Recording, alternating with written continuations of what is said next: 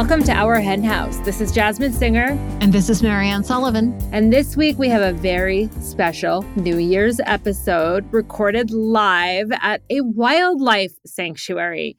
Matt Perry is, and I know that's a strange name right now, but it was this Matt's name first. Matt Perry is the conservation director and resident naturalist at Spring Farm Cares in Clinton, New York.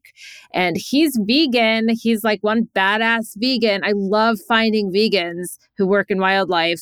And this kind vegan was kind enough to give us a personal tour of the sanctuary, which we are going to share with you. It's a different type of episode for us, and I think you're going to love it. So stay tuned. I can't wait to hear it. Like I, I just want to revisit that day. Yeah, it was so special and such a beautiful place. And they have a lot of beavers there, none of whom were kind enough to come out for us, but he sent us a lot of pictures. I just love beavers. They're so beautiful and so sweet. And oh God, it was a great day. It was so beautiful there. Look, God, it's just, though they're surrounded by hunters, just to be in that safe space with a vegan tour guide and people who get it, eh, just really, really special. We have been holding on to this episode because it was such a special one, and we like to give you a super special present at the end of the year. So I'd love to know what you think of this when you guys. So, anyhow, it is New Year's, and uh, wow, Happy New Year's, Marianne. Are you like over the moon excited that 2023 is going to be in the past and 2024 is ahead of us? Well, I don't know. I mean, we've had worse years than 2023. That's uh, true. I, I, I'm not. I'm not counting on anything. That's a good way of looking at it. I like the even numbers. Like the two is a good luck number for me, and so the fact that like 2024, it's like all divisible by twos. I'm just gonna dork out and say that that feels good to me, and therefore we're gonna make it a great one. Oh, okay. I'm not sure I'm gonna rely on that, but I hope you're right. Well, I hope I'm right too, but I'd love to start that luck early. And here's why it is this is coming out on the 30th of December. And we are not quite at our goal for our fundraising campaign right now as as we record this. We're close. We're optimistic, but we're not there. And I don't think people realize like how this is such a thing every year because the vast majority of people like to donate on the 31st, which is kind of hilarious to me. We're on the edge of our seats, just waiting to see if we will have enough money to unlock our $20,000 match. So if you are listening to this, we really hope that you consider supporting our henhouse by going to ourhenhouse.org slash support. If you have been a flock member for a while, thank you so much. And if you haven't switched over to our new donor relations platform, we hope that you'll go to ourhenhouse.org slash support and sign up there because Network for Good is no more. And therefore, we have a whole bunch of flock members who still haven't switched over. And if and you, if you switch over before January 1st, it's matched. Yeah, it will be matched, which would be an enormous, enormous help to us. Amazing. So I wanted to report on something, but let me just say thank you so much for all of you who are supporting our henhouses efforts. Yes, yes. Don't sound mean to sound desperate. Ah! No, not we're not desperate. I, I just wanted to say also, Marianne, that the, there's been some like you had an experience at at like a get together that you went to, and I want you to talk about that. But before you do, let me just update people because this will provide the groundwork for this story about this get together you were at. So, here in New York State, Governor Kathy Hochul just signed a super important law, S 2163B in New York, and it is all about protecting horses from being sold for slaughter, which is a big win for horse lovers. And am I right that there was there were already some horses that were protected? The law already applied to thoroughbred and standardbred horses because it was right. applied to racing horses. And then it occurred to somebody, well, it's ridiculous. In the first place, why shouldn't all horses be protected? In second place, you know, if a if the police officers are tr- stopping some some truck on the way to the border because horses aren't slaughtered in New York State or in the United States anywhere, they're shipped to most likely when you're in New York, they'd be shipped to Canada, and eh, you know, they don't know whether they're thoroughbreds and standard breds or not. Yeah, they just made this sensible change, which will make it more thorough and more easily enforceable. And, you know, who who isn't thrilled finding out that that horse slaughter is is nobody wants to slaughter horses. Yeah. Even people who do it, like, don't talk about it, I'm sure. Like, yeah. y- you would get your head handed to you. The journey and the end for these horses at slaughterhouses, it's just heartbreaking for anyone, vegan or not. And well, yeah, we everybody everybody knows that. And it's just it's it's terrible. Yeah. So great news. Yeah. And I got involved in this conversation. You know, I happened to mention it. And there were other animal people there and and you know, some of them were aware of it.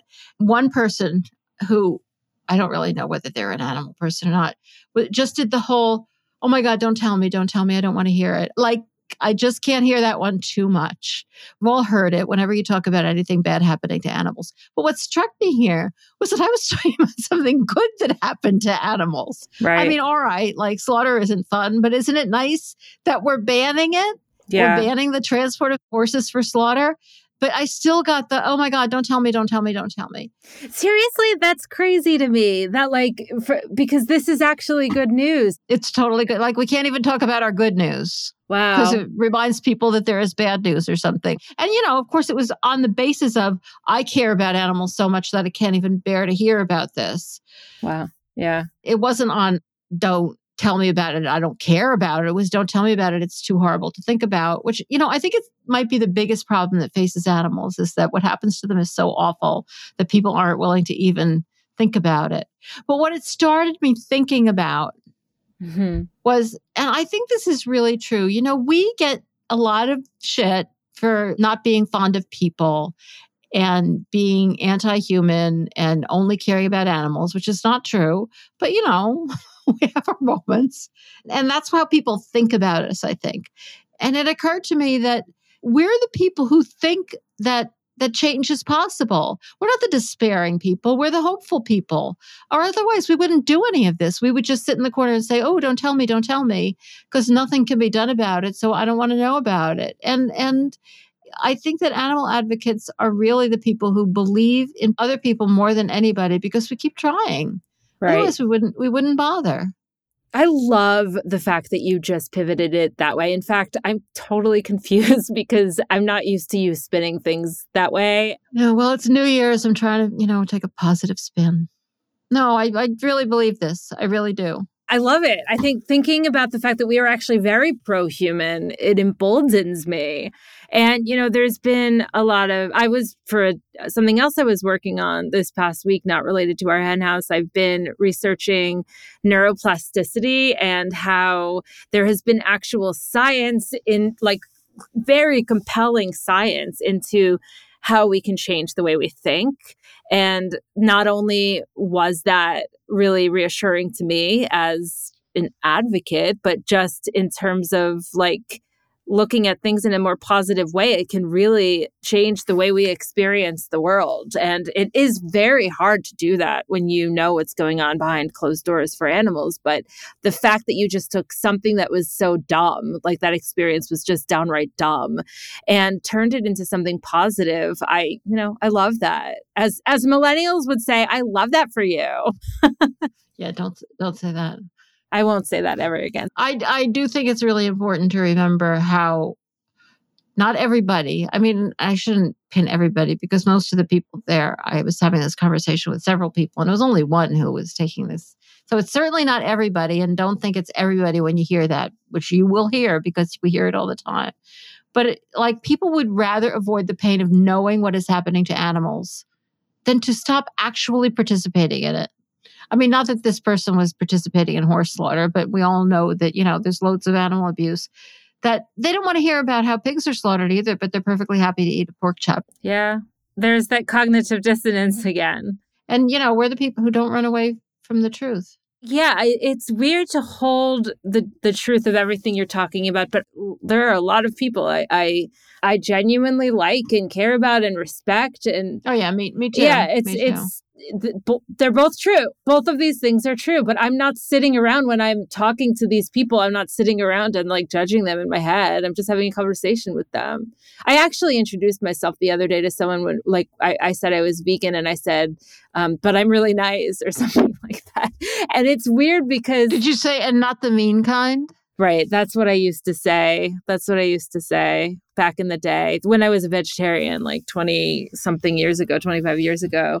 I would say I'm a vegetarian, but not the mean kind. And I sometimes think that it's up to me to act not mean so that people know that I am just another goddamn person and not like oh totally you know what i, I mean? mean I, I think shame is one of the most powerful powerful emotions that people experience. And I think most people will do anything to avoid feeling shame.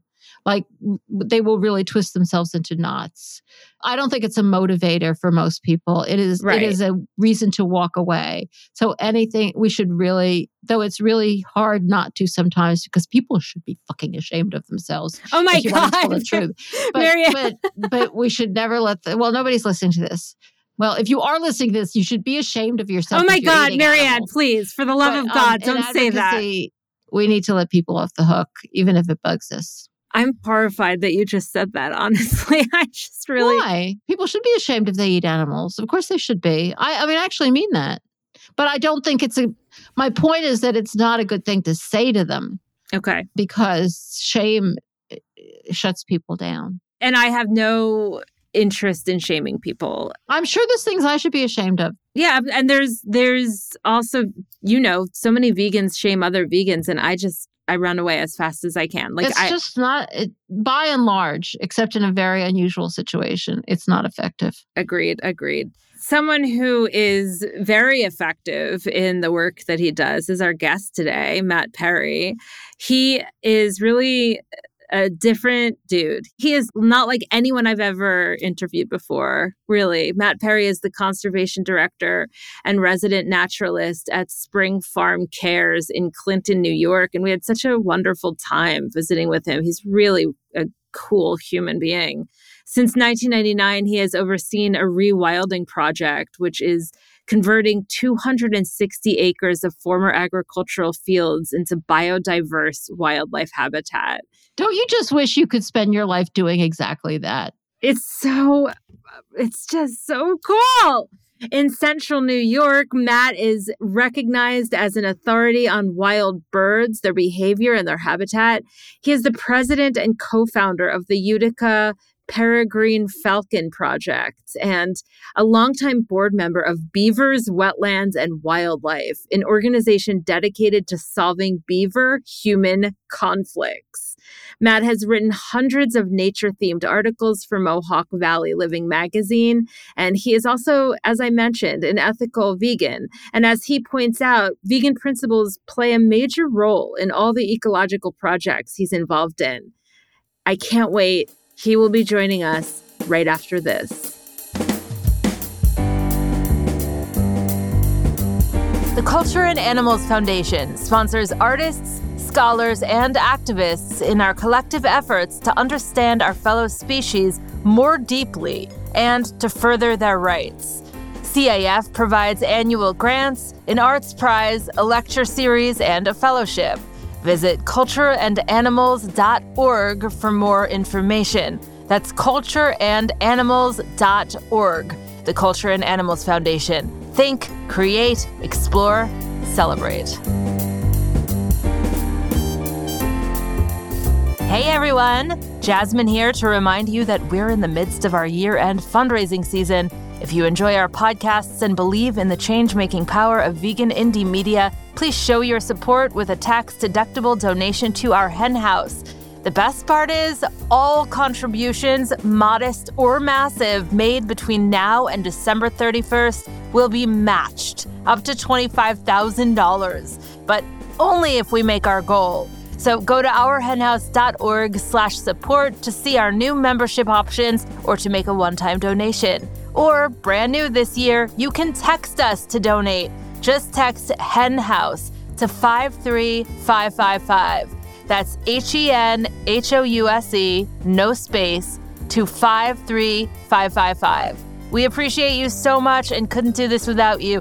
Thank you so much for making the world a kinder place, and we hope you enjoy the interview. Just for the sake of the interview, can you say your name and what you do here? I'm Matt Perry. I'm conservation director at Spring Farm Cares. I'm the resident naturalist and the sanctuary manager. I oversee habitat restoration projects on about 260 acres of former agricultural land. Wow. So, what's the sanctuary? The sanctuary is yonder, and we're doing mostly reforestation, mm-hmm. but we're also doing wildflower restoration as well, native wildflower restoration, and we have a colony of beavers that are in charge of our wetland restoration. And we've had the same colony for 24 years. And the current matriarch and patriarch of the colony are the grandchildren of the original two that came here to the property. You're kidding. Yeah. Wow. So that was Morton and Sarah that came in 1999, and now we have their grandchildren.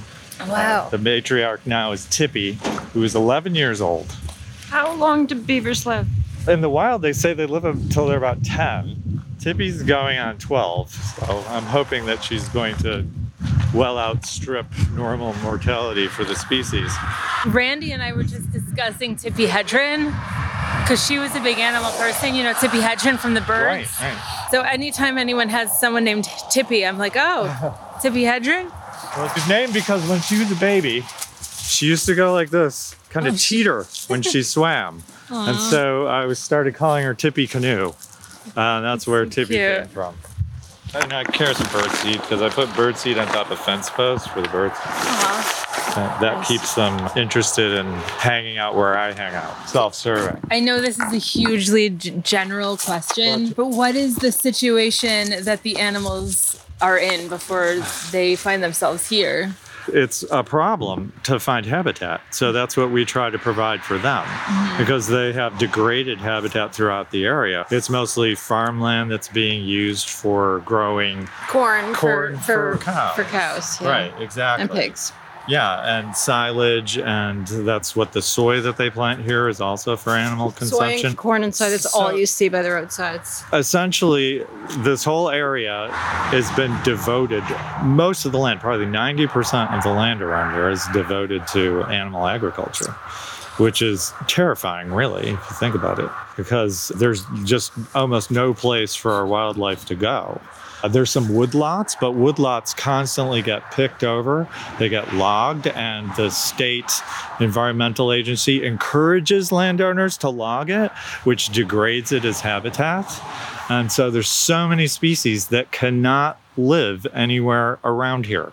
And so, what we're trying to do is produce a certain amount of contiguous forested habitat that will enable a lot of these species, which are mostly neotropical songbirds, mm-hmm. which have to go all the way to Central and South America to spend the winter, mm-hmm. to give them the habitat that they need to still be here in this region. How many acres do you need in order to do something like that? You have 260, but what's the minimum? I would say at least 200 to 300 acres. It's hard to do anything less than that.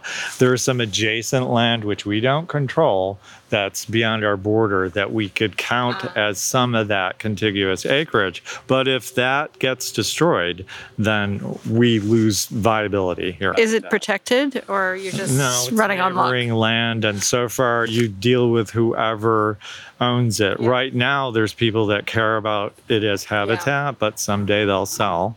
The people that owned it before had it savagely logged several times. Yeah. So that seriously degraded it as habitat. I, I, just want to check in and make sure you said this was totally agricultural land or did you have some this, forest land? This, but I also want to ask you, let me ask you two questions okay, at once, sure. even though that's really annoying. Like, how much maintenance do you have to do? It depends. A lot of our plantings have to be protected because we love our deer, but our deer also overbrowse. Yeah. So the overbrowsing inhibits the regeneration of forests. So we have to protect certain areas from the deer, at least partially. So we're it's funny because we're also protecting the deer from the hunters, and then we're protecting the plants from the deer. Uh, that's tough And the hunters around here, of course, also kill the predators because there's no rhyme or reason to what the state environmental agency mandates. So they allow them to, to kill the coyotes. Right. And deer hunters go out and they say that they're saving us from overpopulation of deer.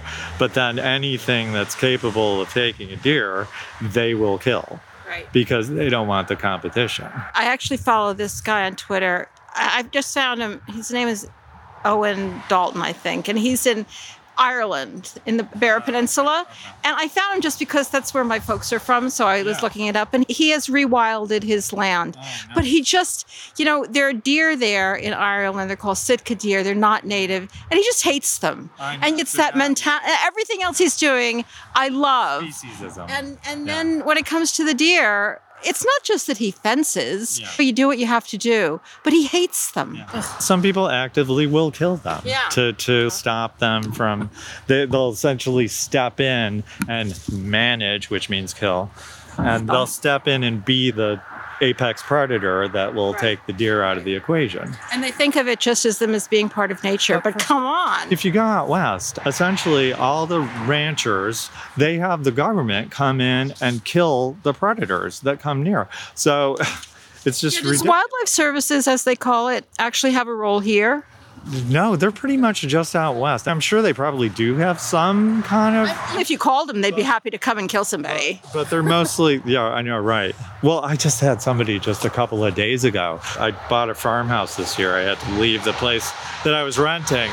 So I bought a farmhouse out in the country and it's like adjacent to state land. And I was moving some stuff and there was a son of this woman who was helping me do the move.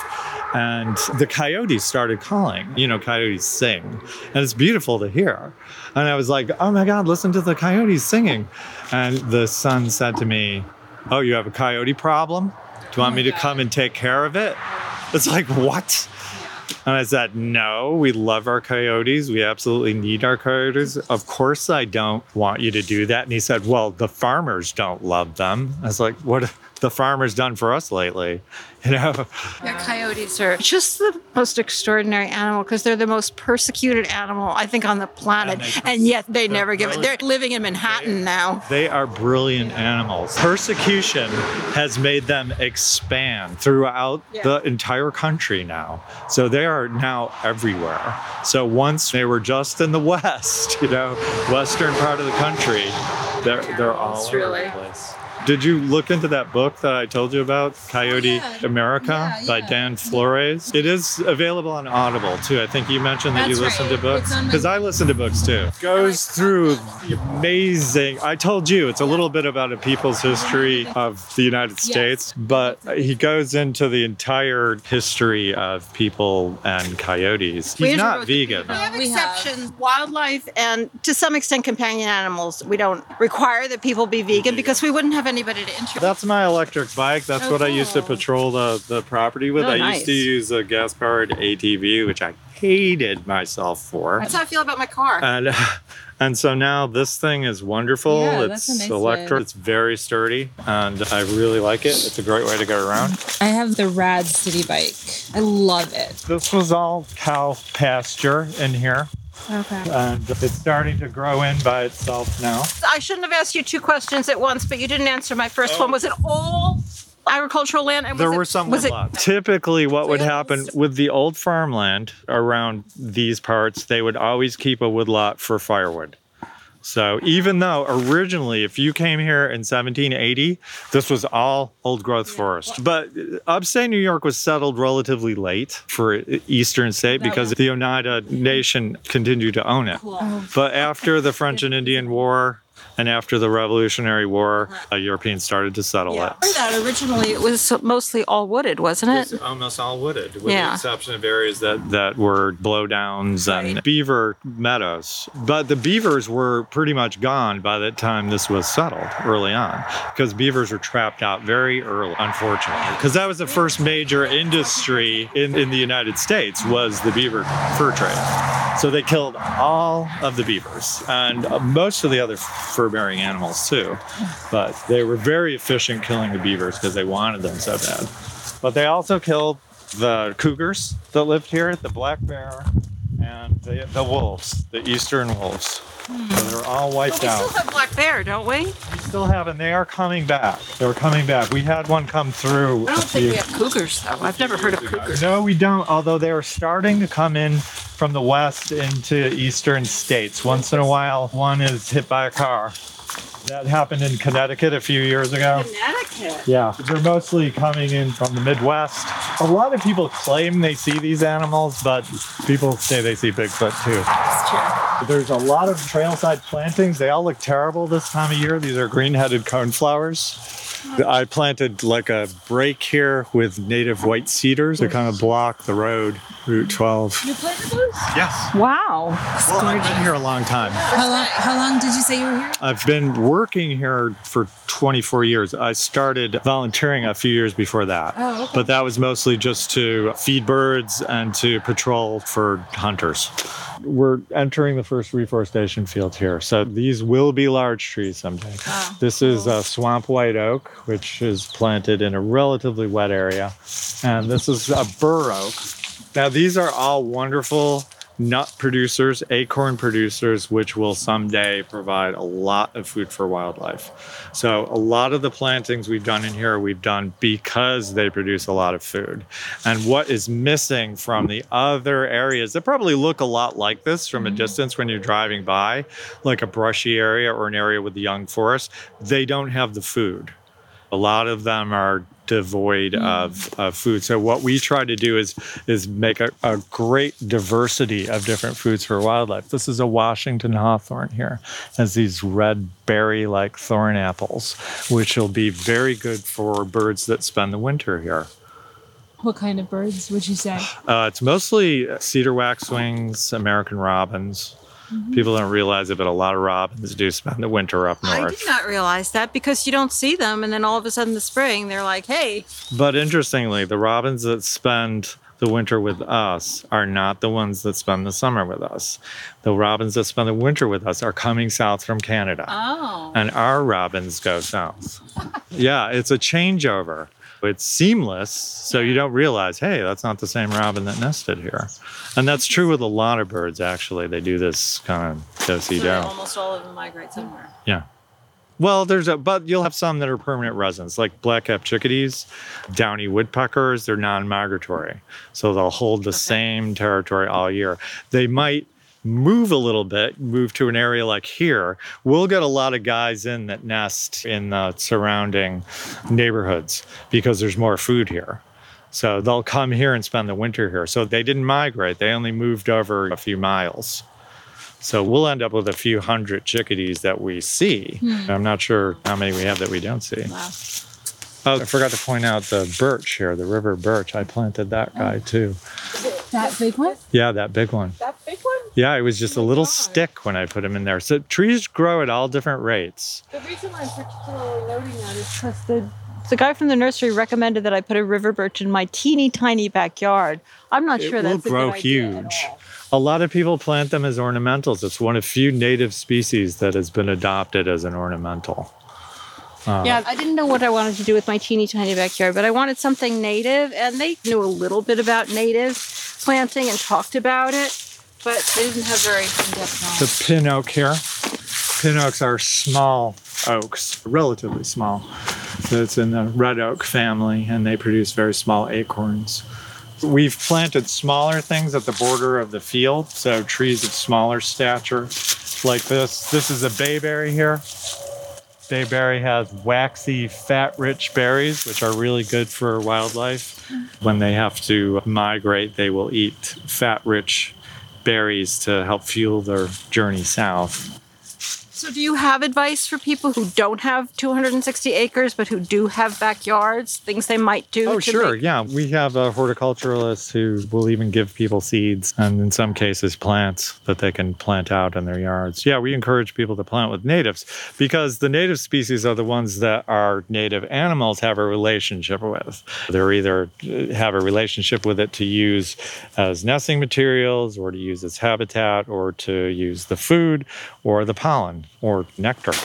So, yeah, we encourage people to use natives even if they have a small area.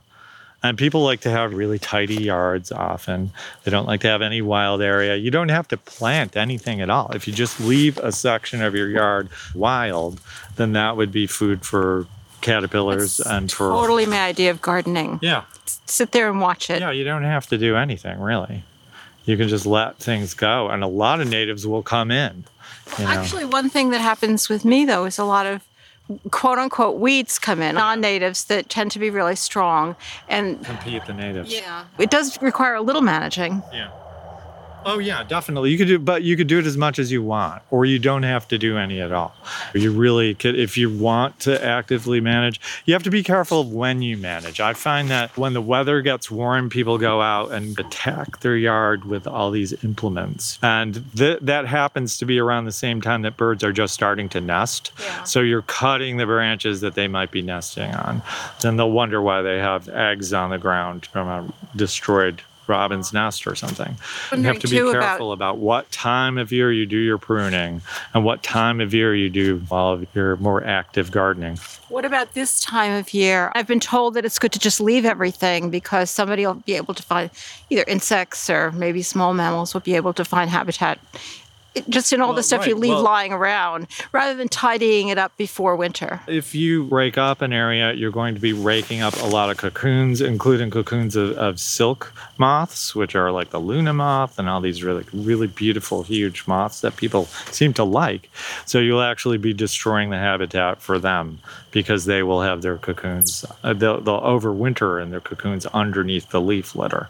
And also salamanders, if you're in a wetland area, near a wetland area, might have some salamanders or some other amphibians. But yeah, uh, the, you disturb it, and you also disturb caches of food that mice will take sometimes an, uh, an old bird's nest and fill it with seeds that they collect. That'll be their cache for the winter. They'll put a cap on it to weatherproof it. They'll build a little cap on top of the nest and they'll access that through the winter. So if you go and decide you want to get all that jungle out of there, out of your yard, you'll destroy their. I love this theory of gardening. Just don't do anything. Yeah. But you can get away with that. I'd approve. So is this a, this is a nonprofit? Yeah. And why was it originally founded? Do you mean for this side of the road, for the Yeah. nature sanctuary? Yeah. It was to provide habitat for wildlife. They always loved wildlife across the street. Actually, Bonnie, who's our executive director, it was her family that owned this. That It was their dairy farm many years ago. Her grandfather, Francis Jones, had prize winning dairy herd. Yeah, but he made a lot of money and then he lost it all in the depression. So he actually lost this side of the road. Bonnie, my uh, boss, she worked in Hollywood in the 60s and 70s and uh, she was in a number of series that had guest appearances on things like Perry Mason and MASH. She bought back this side of the road and she turned it into a nature sanctuary. And had it been a dairy farm through all those It years? Had been a dairy farm after that too. Yes. Matter of fact, there was somebody that came for a tour a, a few weeks ago that said he worked here in the 50s and 60s when it was a dairy farm. So yeah, this this was all cow pasture in here. There were no trees. This this was a field that they were still mowing when I first came here. Uh, this is witch hazel, by the way. Do you know what witch hazel is? No. People use it Yeah, I as an it all the astringent. Oh yeah, I've heard of that. It flowers this time of year. It's one of few trees that flower this late in the season. But it's an understory plant, so they don't grow into really large trees, but they're shade tolerant, so they grow under the canopy of the forest. beautiful color. Isn't it? Yeah, it turns yeah, golden. This was all field, as I said. This is the tulip tree here. Planted a number of tulip trees. The white oak over there. Wow. This is a black cherry tree. The black cherry trees really p- produced a lot of cherries uh, this year. The chairs are very small and perfect for birds. Uh, You'll see little fenced in areas in here. Those fenced in areas are experiment. We're trying to grow the forest understory at the same time we we create a forest canopy instead of waiting until it's a fully fledged forest. We've brought soil grafts in from the old woods that are way at the back of the property. And within those soil grafts, you have perennial wildflowers, You have tree seedlings, you have fungal spores, you have bacteria, you have everything you need in the soil Oh, that's so that cool. we You just want to- bring Yeah. the, the, So we're- the we're- soil and we- that- that's all you have to do and dump it here. We brought grafts, literally squares of Like- the like if you were soil, moving- and we put them in, we place so them in cool. here, We're protecting them, half protecting them from deer. Deer can still get in, but uh, I told you we do have a problem with deer over browsing things. If you ma- just make a little weak fence, that's enough to discourage them. So they will jump in and eat some of it, but they won't eat all of it, and they won't hit it every day like they would if it was just in the open. So we've found a way to coexist with the browsing habits of deer without putting ridiculously tall fencing everywhere. Our fences are constantly falling over too. We have to always fix them. Sounds like it's raining a little bit. Is that okay with you guys? Totally Okay, fine. Good. We're not precious people, despite what they say about us. Yes, you're very precious. You're my only vegan. When did your vegan story start? 20 years ago, I became vegan, fully fledged vegan. I had been a vegetarian for 20 years before that. I, I stopped eating meat in 1983, January 1983. I've also been vegan for 20 years. I regret that I didn't become a vegan earlier. Who, yeah, who doesn't, right? That's the only big regret most people have. Yeah, Why I know. I- It seems why I- completely inexcusable. It's embarrassing to say that it took me that long to like You mean to go from vegetarian to vegan or to go from to, to meat go eating from to vegetarian to vegan. it's like, why didn't I do this earlier? Yeah, it was a little bit harder back then. than It was maybe- harder. She Marianne has been vegan vegan? since the mid 90s. Mid 90s, yeah. It was a little bit harder. Yeah. I lived near a health food store, wasn't so it wasn't really that Uh-huh. hard. No cheese. Other than that, Yeah, 10 years earlier than that, it was even harder. This is a chestnut oak, by the way. Uh-huh. It's another species that produces valuable food for wildlife, Mm-hmm. which you won't find in most of the woods around. All of these are planted. Yes. Yeah. And where do you get them from? Do you have to go buy them? nurseries that deal with native stuff, but a lot of them are from the state nursery. That's one useful thing our state does. The DEC has the Saratoga Tree Nursery, which they raise uh, mostly native trees, Oh, and it's subsidized too, so it's relatively inexpensive. So I get hundreds of trees from them That's so every year. great. And and it's really good when you do reforestation because you really have to plant hundreds and hundreds Yeah, to ensure that five survive. Yeah. So it's it's very small. The stock we're getting, people think you're planting trees, so they think you're planting something Yeah. that's tree size. No, we're planting th- things that are like this Yeah. big, and sometimes that big. You know, if you're lucky. the chances of them not making it are yeah, yeah, high. yeah, And we have to use tree protectors. You'll see some weird tree protectors Yeah. around and different types of tree protectors over the years. This is another grass garden here, where we brought in soil from the backwoods. Oh, yeah. Oh, this is a sad story. This is an American chestnut. You've probably heard of American chestnuts. Yeah. Uh, they almost all died of the chestnut chestnut blight. You get some that are supposedly blight resistant, and I did get a bunch, and I planted some, and this was one, and it got the chestnut blight a few years ago. I've got, have a few that died already that were much bigger than this one. Actually, they were producing nuts every year. I was very happy, and then they got the blight, and this is what the blight looks like. They got this kind of canker with these little orange fungal flowers, if you will. I don't think I've ever seen a chestnut. I've never seen these leaves Yeah, before. it's very sad. the chestnut story is unbelievably tragic. Yeah, there's a good book out there about the chestnut uh, blight. It's very fascinating they used to be story. everywhere. Do you know what it's called? Everywhere.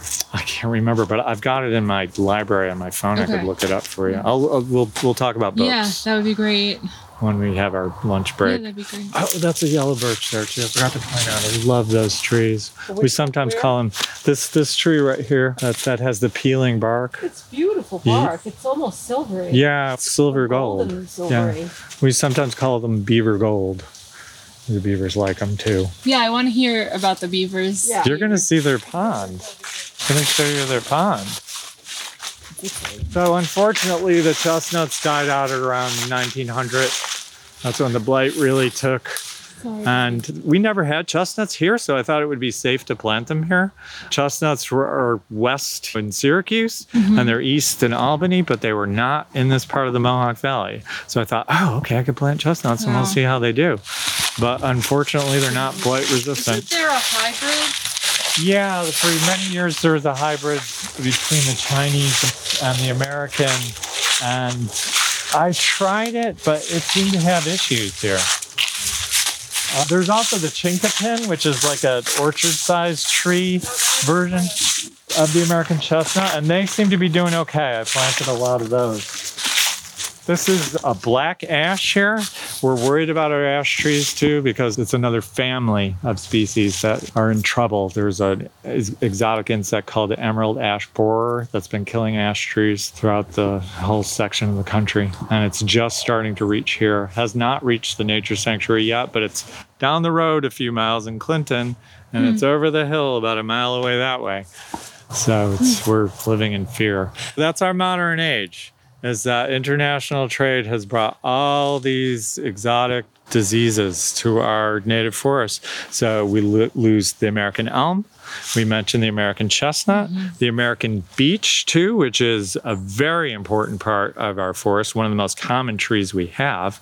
The hemlock, the eastern hemlock, which is the only evergreen tree that grows naturally in our forest around here. Hmm. And we're going to lose just about all these guys. So, what is the food and habitat going to be like for wildlife here? That's why we're planting such a diverse forest here with so many different species. So, if a disease hits us hard, we'll still have a forest. If a disease hits the standing forest, it's going to take out half of it Wow. because you're dealing with a forest that's only made up of seven species primarily, and a forest here that's made up of 25 mm-hmm. species. So you could see how a disease coming through affects it. Hmm.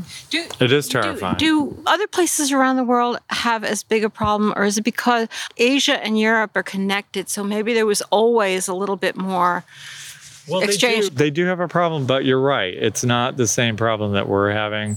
I think we were isolated the same way that Native Americans weren't ready for Yes, our diseases, Yeah. and that it, it killed a massive percentage Yeah. of them. That's what's happening to our flora.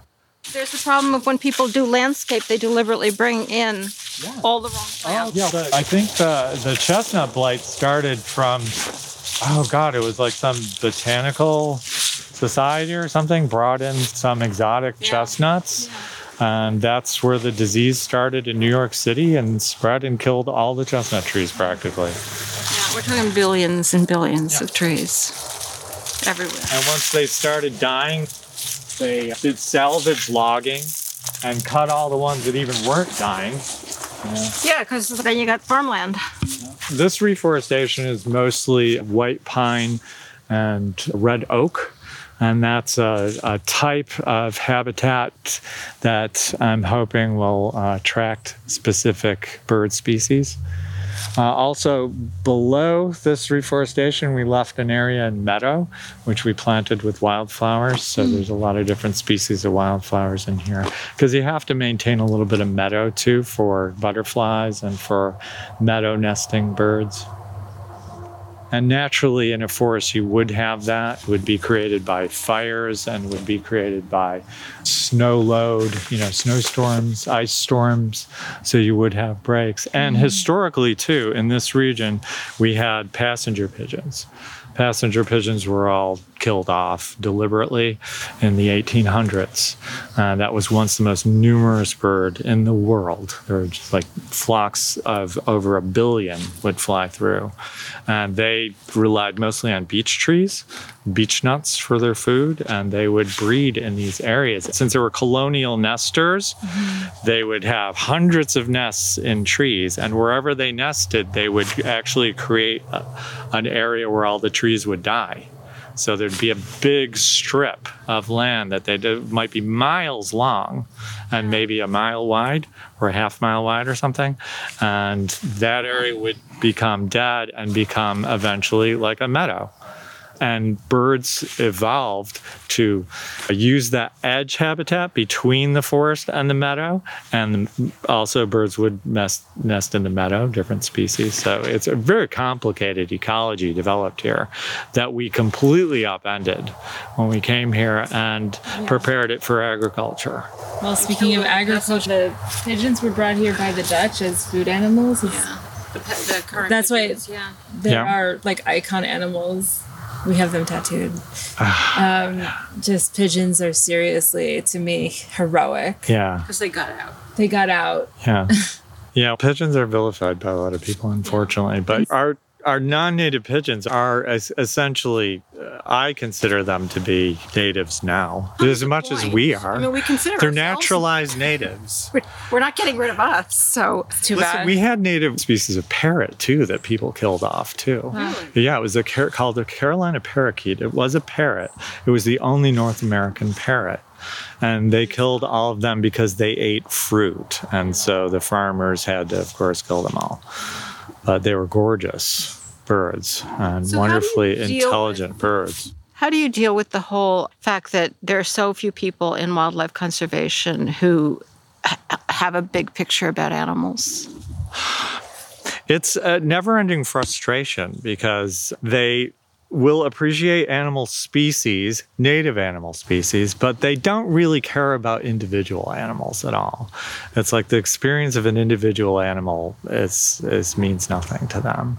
That's how they can go ahead and and justify culling deer or culling barred owls in areas where spotted owls are supposed to nest, or cull blue-winged warblers in areas where golden-winged warblers are supposed to nest. It's it's like they make these choices. It's it doesn't make any sense to me. How do you deal with choices that are not that arbitrary? Or maybe they all are, I don't know. But are there areas in which some na- non-native animals really are creating problems for native animals oh, that, that They are creating problems. how do you deal with that sometimes you deal with it by just allowing more habitat to exist so they're not fighting over the same tiny space. We mentioned the bluebirds earlier Right. today. And how do you deal with that? Do you kill the house sparrows that are using the bluebird boxes or do you put up more bluebird boxes? Seems to me put up more boxes oh. is the answer. For the most part, house sparrows only nest in boxes that are re- close to, to um, dwellings or close to some kind of farm or city buildings or something like that. If you have bluebird boxes right in the middle of a field that has no farm buildings around it, it's pretty much only going to be bluebirds that use it, or tree swallows, or species that conservationists tend to care about. it just seems to me like if, if we actually forbid the use of lethal methods we'd figure out a way to, to do this it's just Of that we, we would, turn to that first We turn to it because it's the easy way to kill your way out of things.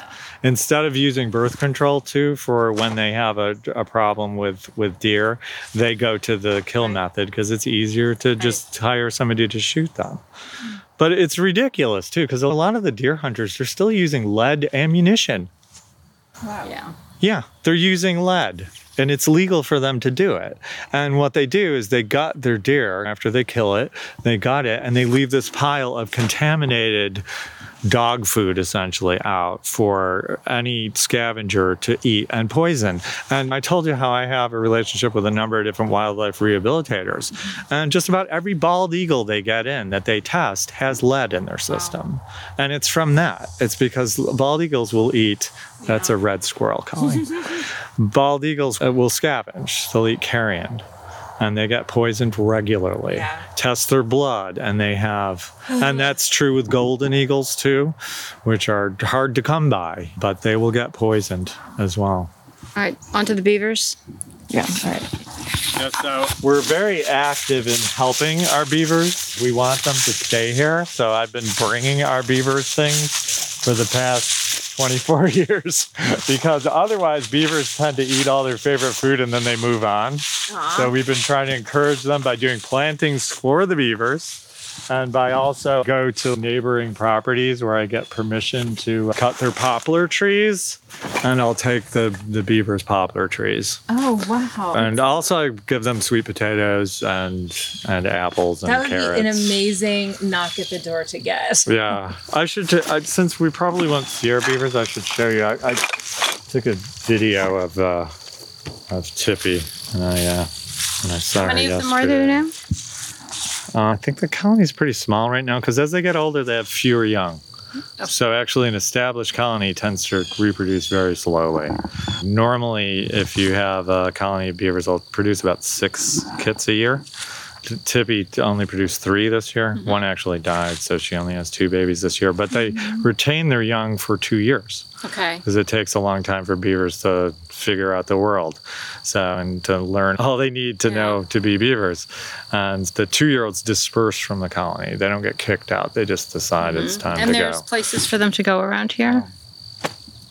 they find no something? place safe really there's some places if they're lucky they can persist but there's no place like us Do people still really hate beavers? yeah Yeah. yeah but more people like them than used to Yeah. I must say that it's like crows too. Crows in the yeah. old days, everybody hated crows. yeah. except for me. And Yeah. now there's quite a few people that like crows. Members of the crow family are, are some of the most Also, intelligent. beavers too. They're so impressive. They uh, really know what they're doing. They're they, they have goals. They they Oh, this is modify crazy. I just saw her. This was from this oh, morning. She's so She's a, she's about seven years old, and I've known her for all that time. And she loves sweet potatoes. When I see her, I call her over and give her a sweet potato. just like my 17 year old Chihuahua. she's a really beautiful I think she's related girl. to my 17 year old Chihuahua. She's so cute. Anyway, I try to befriend them leader. so they know to stay around here so they don't go to the neighbor properties Yeah. because Yeah. we have three months of deer hunting season around here. It starts with an archery season on October 1st and it goes all the way through till a week before Christmas. And then they have a few bonus days now that that's after Christmas. You had mentioned that with posting land, it's not just a matter of posting it; it's a matter of monitoring it. yeah, you have to be. A do you have to monitor your your own land? Yeah, yeah. I go around every morning. This is Tippi. Oh my God. She weighs about 70 pounds. Oh, she's a Beavers big get very girl. large. I'm so sad that we're not going to really meet her. girl. Well, we'll go to the pond. Maybe Look somebody will come out early. I'll call him. Oh my God. sweetie. I love her. She's a wonderful girl. Oh, Marianne, I can't. They're very gentle animals. Really? Incredibly gentle animals. Yeah, I'll show you her house. How much habitat modification have they done? Well, I see there. They have made probably 20 ponds since they've lived here. Not all of them are still ponds. Their ponds will silt up and they'll abandon it, and that will then become incredibly rich area for plants. I don't remember a lot, but I remember when I I interviewed that guy who wrote Eager. He was talking about Wait, habitat. didn't I interview him? Oh, maybe I interviewed a different. Maybe beaver I did the questions. Maybe there was two beaver people. There might have been. Anyway, one of the things I remember, even though I don't remember who said it, was that in the West, if they hadn't killed off all the beavers, they would not have any drought, or they would have Well, drought in the sense that rain didn't fall, but the habitat would survive and wouldn't And dry out. that now. They've actually got beavers now that they like in the West, and they're not killing them. And the beavers are making oases Uh-huh. all over the place along their rivers. So they're doing a lot of work out west. late, but And they're making fire breaks too, which a, a beaver pond is a naturally a fire break. if there's one thing Of we need in course, this they need them out west. They needed beavers, and we needed beavers too. And anyway, our beavers, I, I I call it reparations. The, the fact that we bring our beavers so many things and we treat them so well here. It's to make up for the centuries of turning them into hats. But people are still killing beavers, unfortunately. We come across people trapping them out of areas for they consider them a nuisance because they create flooding. But we're big proponents uh, of uh, using what are called water flow devices, beaver deceivers. It's ways you could protect the culvert and you can stop a beaver pond from getting so high that it floods a road or it floods a yard. And the beavers are fine with it. You put in these devices, they're very inexpensive and easy to install. And then the beavers can live there, and you'll hmm. have the wonderful wildlife habitat they hmm. create, all the fish and herons and ducks, and you won't have the flooding issues. I think I told you I'm a board member for a group called Beavers, Wetlands, and Wildlife. Yes. And we're, we're Where- big proponents of water flow devices. Where is that organization based? It's based in Oppenheim, New York, Okay. which is close to Little Falls. Oh yeah, I just drove through Little There- Falls. It was so cute. Yeah. Why do you think people become quote unquote beaver people, especially people who aren't otherwise awakened to animal issues? Beavers are called a keystone species. So they're they're popular in the same way that wolves are because wolves are also considered a keystone species. Wherever they are, they change the ecology uh, in such a major way that other animals are dependent on the work they do. So they're habitat creators. Mm-hmm. It's especially true with beavers because they're so dramatic in what they do to change habitat. But what's interesting is out west, the story in Yellowstone, and when they reintroduced the wolves, not so much by killing the elk, but by worrying the elk so the elk didn't come out into the open and eat all of the seedling aspen trees. Mm-hmm. And that made habitat for beavers. It's not even just that they killed them; Right. it's that they kept them away. They worry them. So Wow. so they wouldn't want to come out into the open and that allowed the beavers to proliferate there Yeah. and that allowed the beavers to make Yeah. ponds and to create duck habitat So and heron that- habitat, fish a common stuff, habitat. but I just love this idea that the apex species, the the wolves or the the predators, operate in ways other than just killing everybody. It's Right. not they don't control populations Right. just because they kill them. yeah. And I think a lot of I mean, I just said that, but I just find it so interesting. I said it again. wolves are also they eat other things too. It's, it's most canines they're not strict carnivores. Our coyotes, I know they eat berries, they eat apples, they eat, they eat a, a wide variety of food when it's available. So that's another good reason to make sure you've got habitat that's producing a wide range of fruits and nuts, as that provides these animals with more choices, easier things to, for them to forage on. That's true with fishers too. Fishers are big mink-like animals. I'm not sure if you know what a fisher is. They're I in feel the like I've heard that name, but hardly ever. they're the weasel family. Their name is a misnomer, really, because they don't eat fish.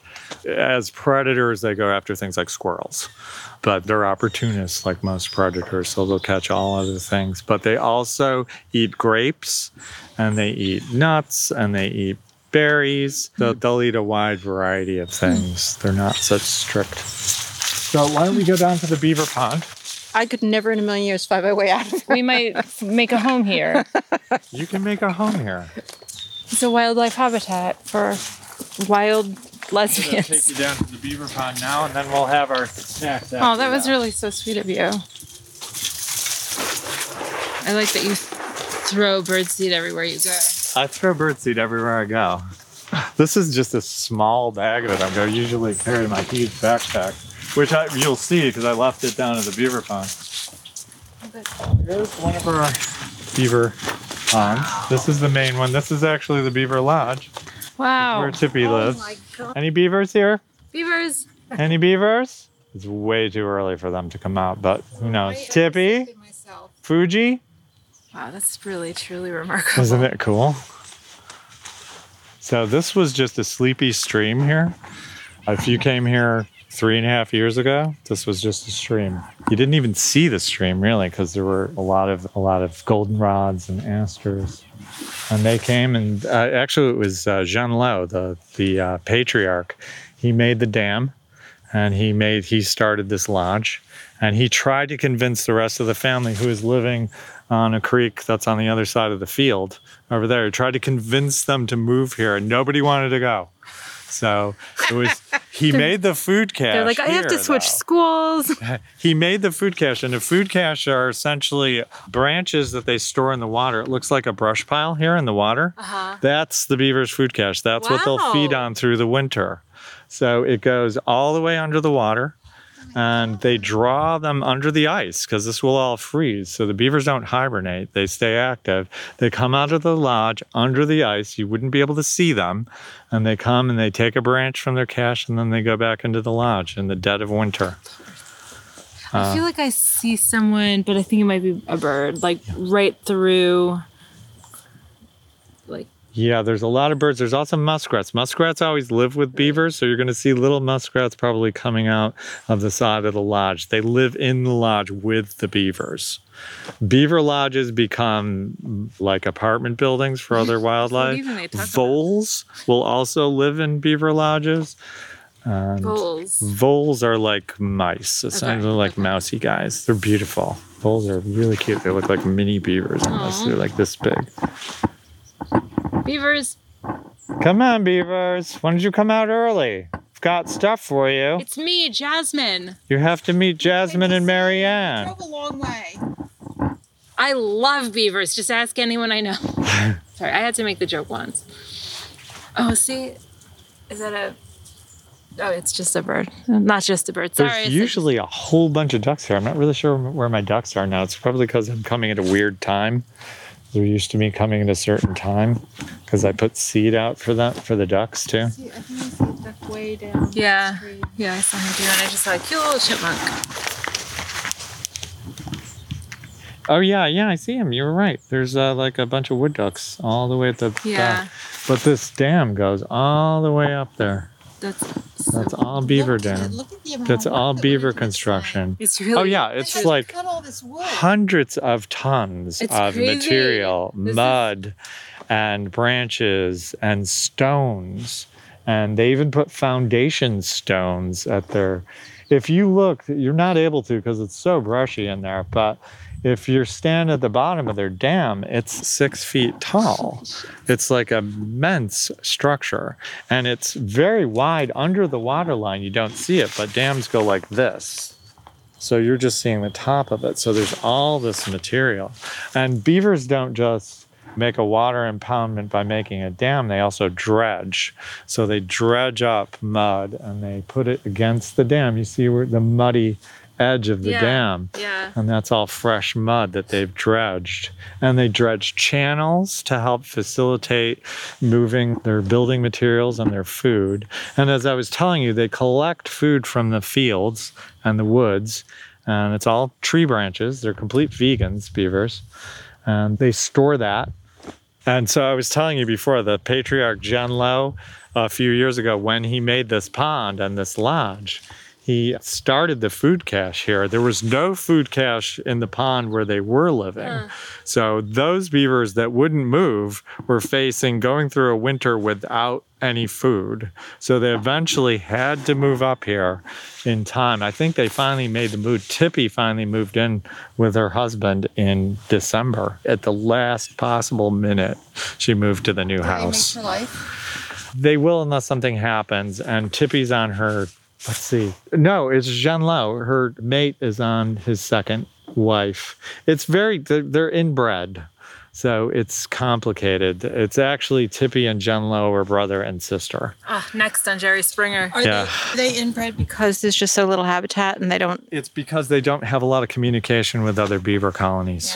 Uh, occasionally one comes through, and Tippi and Jen Lo's father was actually a foreign beaver that came from someplace else, someplace so even unknown. when the young ones move off, they might move to a colony where They'll probably they're move. Uh, relatives? It's possible, but probably unlikely because beavers are actually fairly common nowadays. They're not allowed to live most places because they get persecuted, but they are around. Mm-hmm. Because just about everywhere I go, I'll see some beaver sign. I'll see like a, a chewed branch, or I'll see like a partial dam constructed. So they're pretty common now. They're much more common than they were 20 years ago, that's for sure. There's a lot of movement in here, probably muskrats. I might need a beaver tattoo, and maybe you can choose one. for Oh me my to base it God, I know. The We don't mind if you're a muskrat. No, they may They'll come out. Actually, if we back up a bit, they'll probably come out. I'll put some seed out and then I'll attract them. This is delightful. Yeah, this is amazing. It's a really nice, peaceful place to be. Yeah.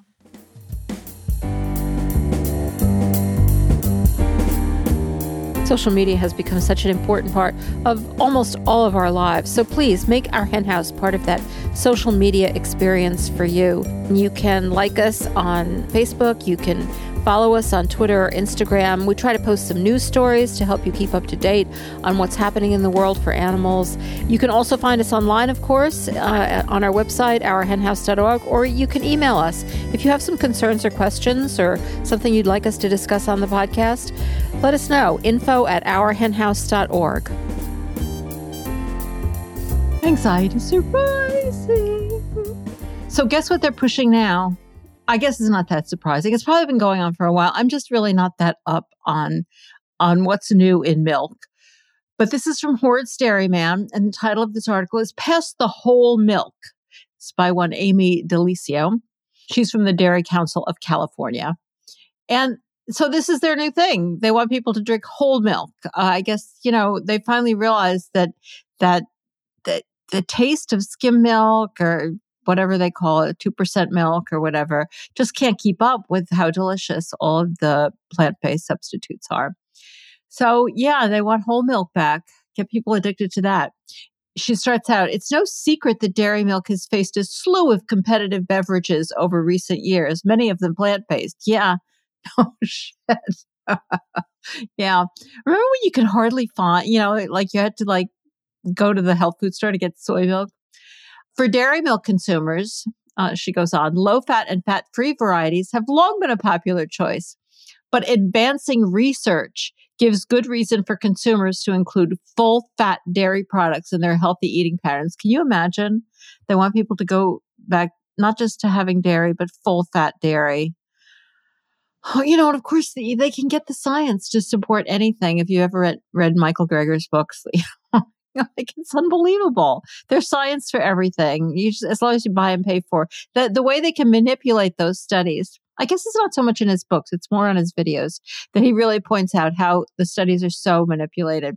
Well, just look at this first one. One study found a diet with higher amounts of fruit, vegetables, legumes, nuts, fish and whole fat dairy is associated with lower cardiovascular disease. Well, of course it is. Fruit, vegetables, legumes, nuts are the first four uh, items on there. Uh, yeah, so apparently they're eliminating the meat.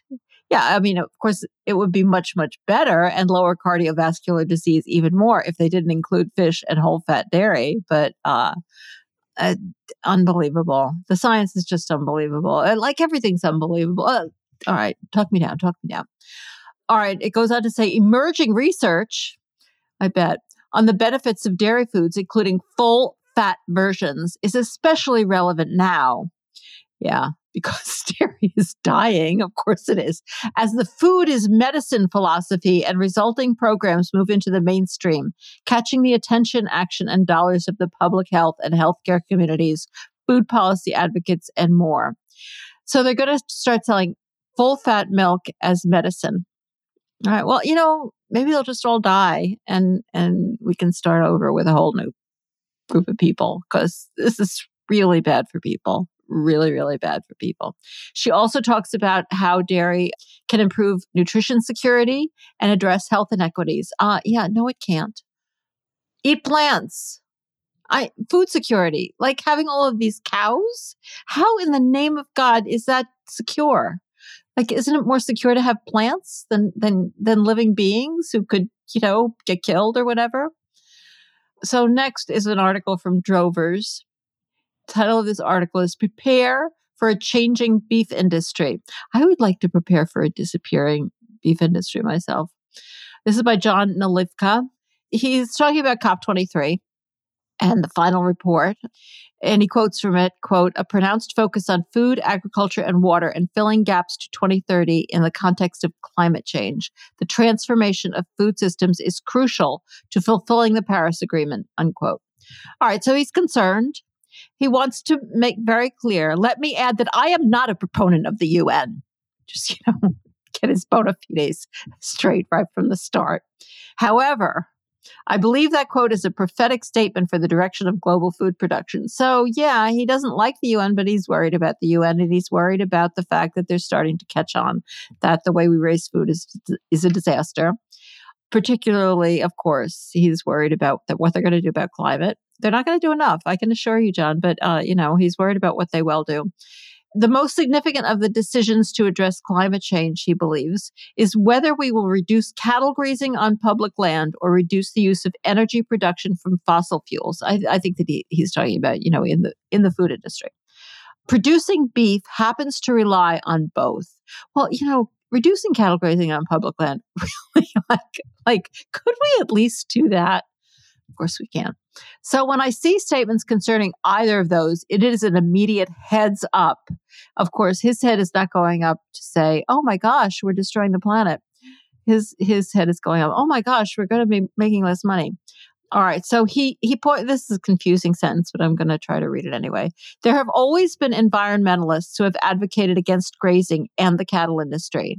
But the battle will likely intensify fourfold over the next several years as climate change and carbon emissions become the priority, as opposed to just protecting the environment.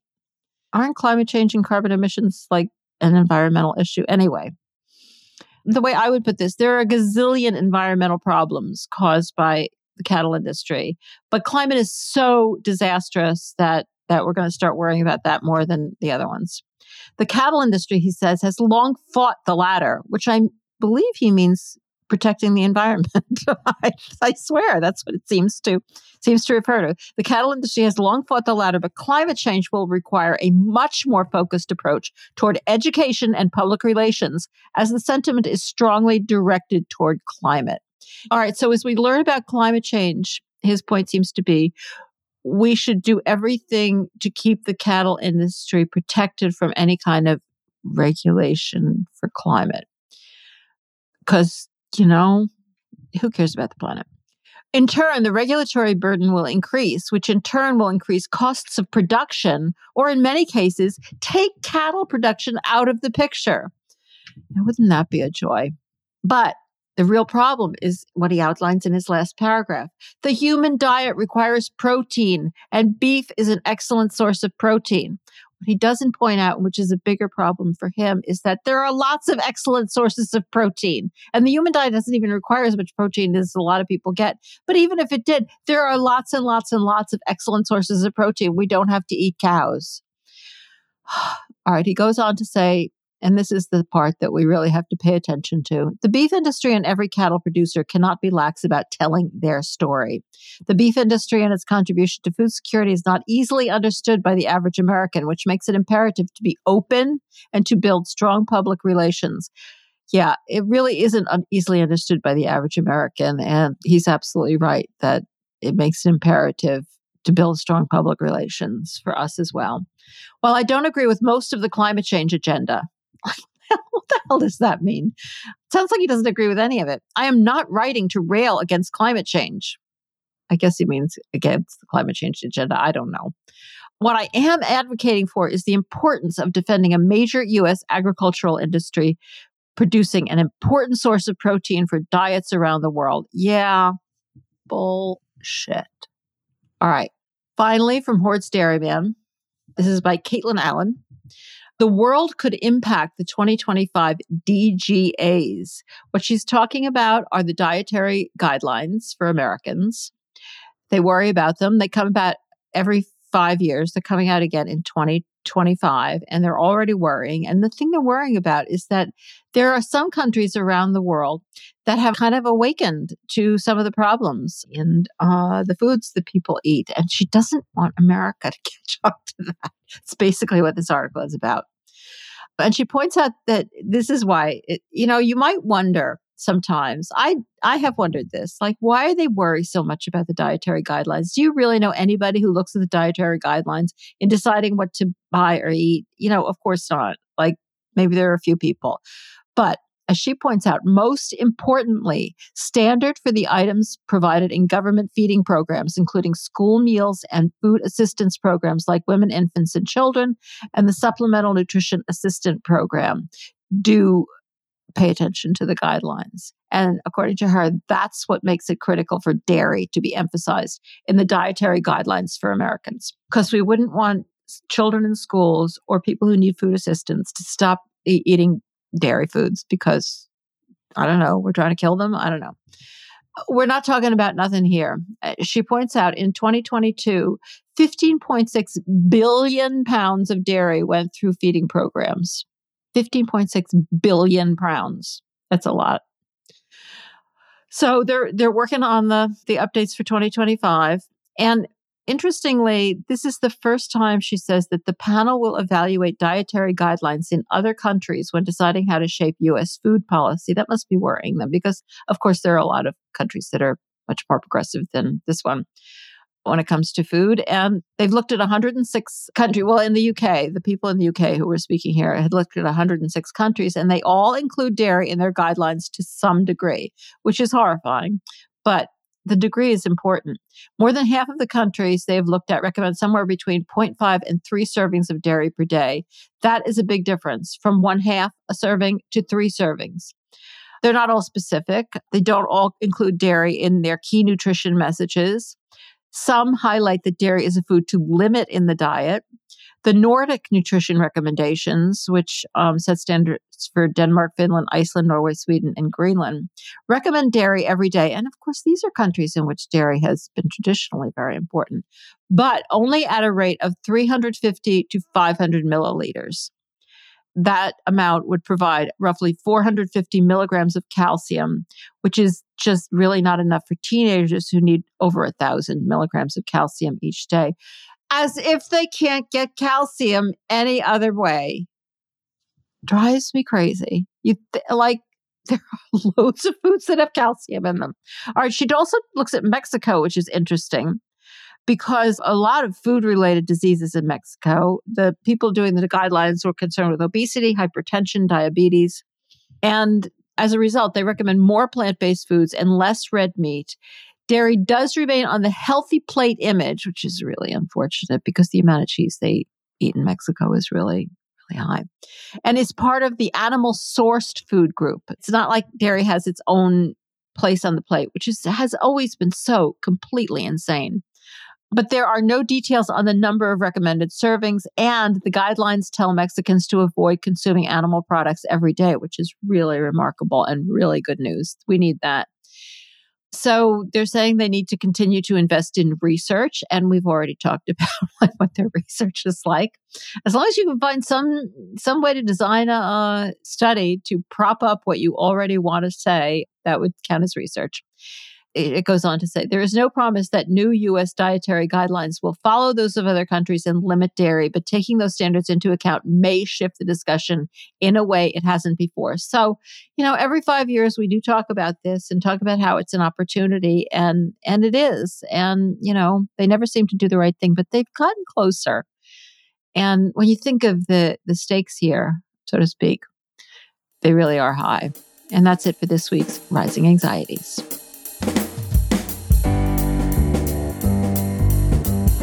Well, that's it for this week's show. If you enjoy the podcast, we're asking for your support as we kick off our end of year fundraising.